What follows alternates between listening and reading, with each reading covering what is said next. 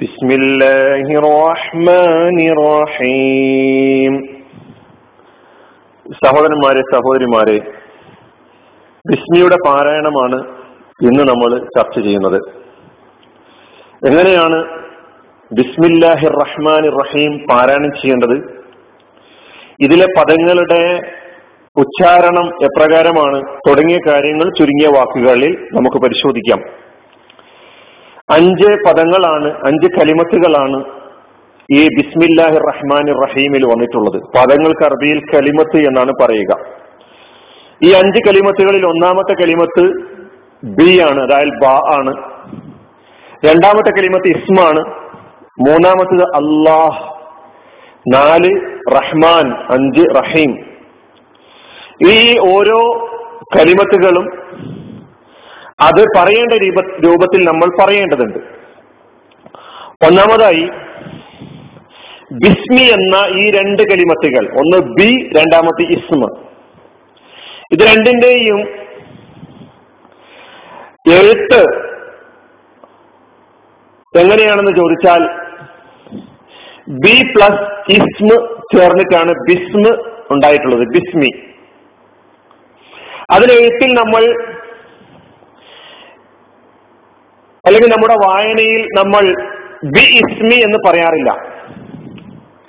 എന്തുകൊണ്ടെന്ന് ചോദിച്ചാൽ ഇസ്മി എന്ന പദത്തിലുള്ള ഹംസ് ഹംസത്തുൽ വസ്തുൽ എന്ന പേരിലാണ് അറിയപ്പെടുന്നത്. അതായത് ചേർത്ത് ഓതുമ്പോൾ വായിക്കേണ്ടതില്ലാത്ത ചേർത്ത് ഓതുമ്പോൾ പറയേണ്ടതില്ലാത്ത ഹംസയാണ് ഹംസത്തുൽ വസ്തുൽ എന്ന് പറയുന്നത്. അങ്ങനെ കുറെ ഹംസകൾ നമ്മൾ ഖുറാനിലെതിയും വായിക്കാനിരിക്കുന്നു.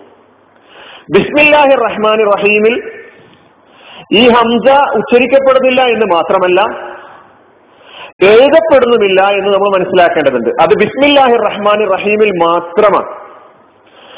അപ്പോൾ ബി ഇസ്മി എന്ന് ഉച്ചരിക്കാറില്ല ബി ഇസ്മി എന്ന് എഴുതാറുമില്ല ബിസ്മില്ലാഹി റഹ്മാൻ റഹീമിൽ അതിന് പകരം നമ്മൾ ഖുർആാനിലെ ബിസ്മികളൊന്ന് ശ്രദ്ധിച്ചു നോക്കിയാൽ ബ എഴുതുമ്പോൾ അല്പം തുടക്കത്തിൽ അല്പം മുകളിലോട്ട് നീട്ടി ബ എഴുതാറുണ്ട്.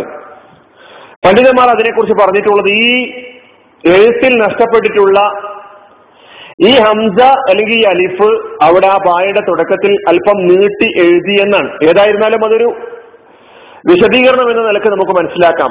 അപ്പോൾ എഴുത്തിലും ഉച്ചാരണത്തിലും ഹംസ് ഇല്ല എന്നർത്ഥം. ബി ഇസ്മി എന്ന് ഉച്ചരിക്കാറുമില്ല ബി ഇസ്മി എന്ന് എഴുതാറുമില്ല. ബിസ്മി എന്നാണ് എഴുതാറുള്ളത്. രണ്ടാമത്തത് അള്ളാഹ് എന്ന കലിമത്താണ്. അള്ളാഹ് എന്ന കലിമത്ത് അതെങ്ങനെ ഉച്ചരിക്കണം? അതിന്റെ ഘടന എപ്രകാരമാണ് എന്ന് നമുക്ക് പരിശോധിച്ച് നോക്കാം.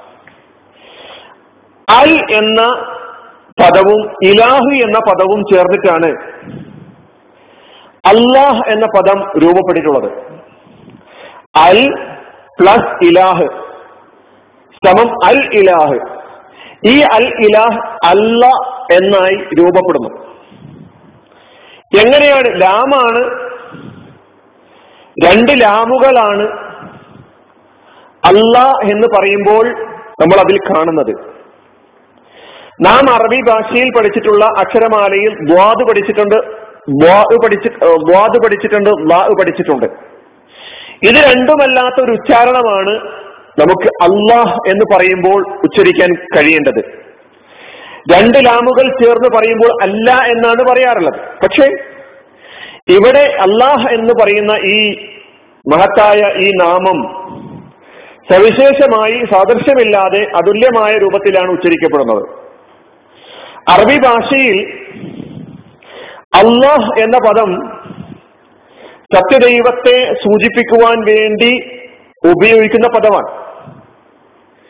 ഇലാഹ് എന്ന നാമത്തോടാണ് അല്ല് ചേർത്തിട്ടുള്ളത് എന്ന് ഞാൻ ആദ്യം പറയുകയുണ്ടായി.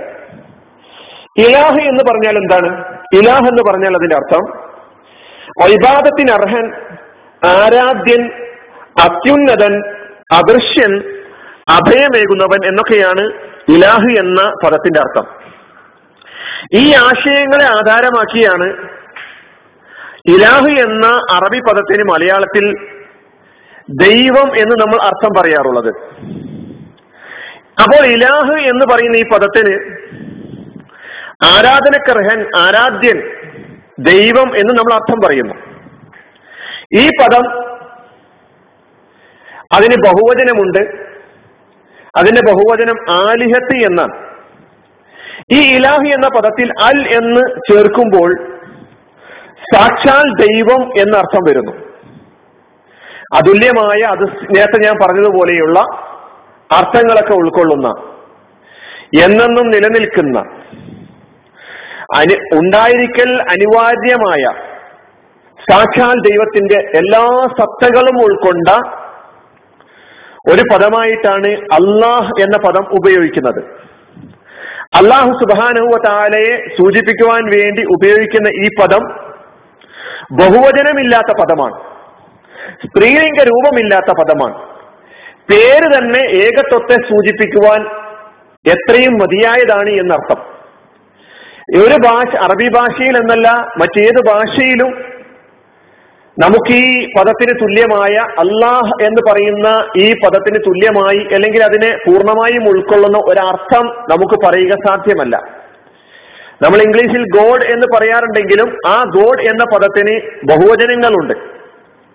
അതുപോലെ തന്നെ ദൈവം എന്ന് അള്ളാഹ് എന്നതിന് നമ്മൾ മലയാളത്തിൽ പറയാറുണ്ടെങ്കിലും മലയാളത്തിൽ ദൈവത്തിന് ദൈവങ്ങൾ എന്ന് പറയുന്ന ബഹുവചനമുണ്ട്. പക്ഷേ അറബിയിൽ അള്ളാഹ് എന്ന പദത്തിന് ബഹുവചനമോ സ്ത്രീലിംഗ രൂപമോ മറ്റ് വകഭേദങ്ങളോ ഇല്ല. അത് ഒറ്റപ്പെട്ട പദമാണ് ഏക പദമാണ് എന്നർത്ഥം. അള്ളാഹുവിന് വേണ്ടി ഉപയോഗിച്ച പദം.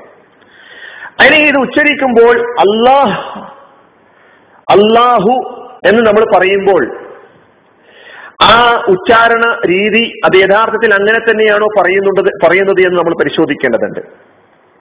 നാം അത് പറഞ്ഞ് പരിശീലിക്കുക തന്നെ വേണം. ലാമിന്റെ ഉത്ഭവ സ്ഥാനത്ത് നിന്ന് തന്നെയാണ് അത് ഉത്ഭവിക്കുന്നതെങ്കിലും ദ്വാദിലേക്ക് ഒരു ചായ്വോട് കൂടി എന്നാൽ ദ്വാദല്ലാതെ ഉച്ചരിക്കുകയാണ് ചെയ്യുന്നത്. ദ്വാദല്ല അദ്വാ എന്നല്ല അള്ള എന്നല്ല അല്ല എന്നുമല്ല. അള്ളാഹ് എന്നാണ്. അപ്പോൾ പിന്നെ നമ്മൾ അള്ളാഹ് എന്ന പദം ഈ ബിസ്മിയിൽ മീം എന്ന് പറയുന്ന കസറായ അക്ഷരത്തിന് ശേഷം വന്നപ്പോൾ ബിസ്മില്ലാഹ് എന്ന് ഉച്ചരിച്ചത് എന്തുകൊണ്ട്? അത് ലാമിന് രണ്ട് നിയമങ്ങളുണ്ട് എന്ന് ഞാൻ കഴിഞ്ഞ അഴുതു പറഞ്ഞപ്പോൾ പറഞ്ഞു അതൊന്നുകൂടി നമ്മൾ ഓർമ്മിക്കുക. ലോലമാക്കി പറയുക ഘനപ്പിച്ച് പറയുക ഈ രണ്ട് രീതികൾ ലാമിന് വരാറുണ്ട്. കസറായ പദത്തിന് ശേഷം ലാമ് വരുമ്പോൾ ഈ നിലയ്ക്ക് നമ്മൾ ലോലമാക്കി പറയണം എന്ന അർത്ഥത്തിലാണ് എന്ന നിലക്കാണ് ബിസ്മില്ലാഹ് എന്ന് നമ്മൾ പറഞ്ഞിട്ടുള്ളത്. അള്ളാഹ് എന്ന പദത്തിന്റെ അവസാനത്തെ അക്ഷരം ഹ ആണ്. കഴിഞ്ഞ ക്ലാസ്സിൽ തൊണ്ടയുടെ ഏറ്റവും അടിയിൽ നിന്ന് ഏറ്റവും താഴ്ഭാഗത്ത് നിന്ന് അങ്ങേയറ്റത്ത് നിന്ന് തൊണ്ടയുടെ അടിഭാഗത്ത് നിന്ന് ഉത്ഭവിക്കേണ്ട അക്ഷരമാണ് ഹ എന്ന് നമ്മൾ കഴിഞ്ഞ ക്ലാസ്സിൽ പറയുകയുണ്ടായി.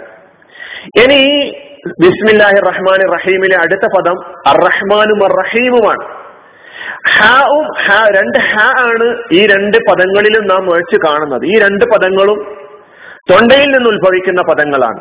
കഴിഞ്ഞ ക്ലാസ്സിൽ പറഞ്ഞതുപോലെ തന്നെ തൊണ്ടയിൽ നിന്ന് ഉത്ഭവിക്കുന്ന പദമാണ് എന്ന് മാത്രമല്ല തൊണ്ടയുടെ മധ്യഭാഗത്ത് നിന്നാണ് ഹ എന്ന അക്ഷരം ഉത്ഭവിക്കേണ്ടത്. അപ്പോൾ ഒരു തജ്വീദ് നിയമം എന്ന നിലയ്ക്ക് തൊണ്ടയിൽ നിന്ന് ഉത്ഭവിക്കുന്ന അക്ഷരങ്ങൾ ഏതാണ് എന്ന് നമ്മൾ പഠിക്കുകയാണെങ്കിൽ ആറ് അക്ഷരങ്ങൾ ഈ ഇരുപത്തെട്ട് അക്ഷരങ്ങളിൽ ആറ് അക്ഷരങ്ങൾ തൊണ്ടയിൽ നിന്ന് ഉത്ഭവിക്കുന്ന അക്ഷരങ്ങളാണ്. അതിന് അറബിയിൽ ഹെറൂഫുൽ ഹൽക്ക് തൊണ്ടയുടെ അക്ഷരങ്ങൾ എന്ന പേരിൽ അറിയപ്പെട്ടിട്ടുണ്ട്. ഒന്ന് അറിയുന്ന ആളുകൾക്ക് ഒന്നുകൂടി ഓർക്കാനും അറിയാത്തവർക്ക് അത് പഠിക്കാനും വേണ്ടി ഞാൻ പറയുകയാണ് ഈ ആറ് അക്ഷരങ്ങൾ തൊണ്ടയിൽ നിന്ന് ഉത്ഭവിക്കുന്ന ആറ് അക്ഷരങ്ങൾ ഒന്ന് ഹംസയാണ് അതായത് അ എന്ന ഉച്ചാരണം. പിന്നെ ഹ ആണ്. ഈ രണ്ട് അക്ഷരങ്ങളും തൊണ്ടയുടെ ഏറ്റവും അടിഭാഗത്ത് നിന്ന് ഉത്ഭവിക്കുന്നു. തൊണ്ടയുടെ ഏറ്റവും താഴ്ഭാഗത്ത് നമ്മൾ ഒന്ന് ശ്രദ്ധിച്ച് ശ്രമിച്ചു നോക്കിക്കഴിഞ്ഞാൽ അവിടെ നിന്ന് ഉത്ഭവിക്കണം ആ എന്ന അക്ഷരവും ഹ എന്ന അക്ഷരവും. രണ്ടാമത്തെയും മൂന്നാമത്തെയും നാലാമത്തെയും അക്ഷരം ഐനും ഹാവുമാണ് ഈ രണ്ടക്ഷരങ്ങൾ തൊണ്ടയുടെ മധ്യഭാഗത്ത് നിന്ന് ഉത്ഭവിക്കുന്നു.